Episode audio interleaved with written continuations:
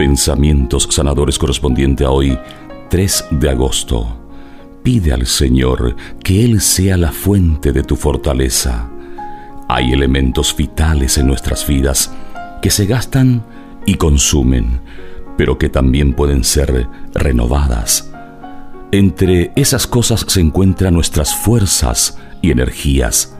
Cada uno debe descubrir y desarrollar cuál es la mejor manera de recargar las propias fuerzas, pero ten presente que en esto cuentas con la ayuda del silencio y que en el descanso hay quietud y solo en la quietud adviene el verdadero silencio.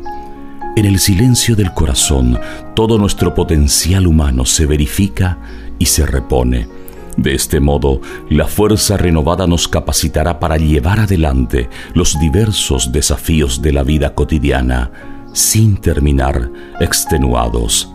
Tómate ahora unos momentos para entrar en lo profundo de tu corazón y gusta del silencio, sintiendo que puedes sumergirte en él como si fuese un océano de bondad y de amor.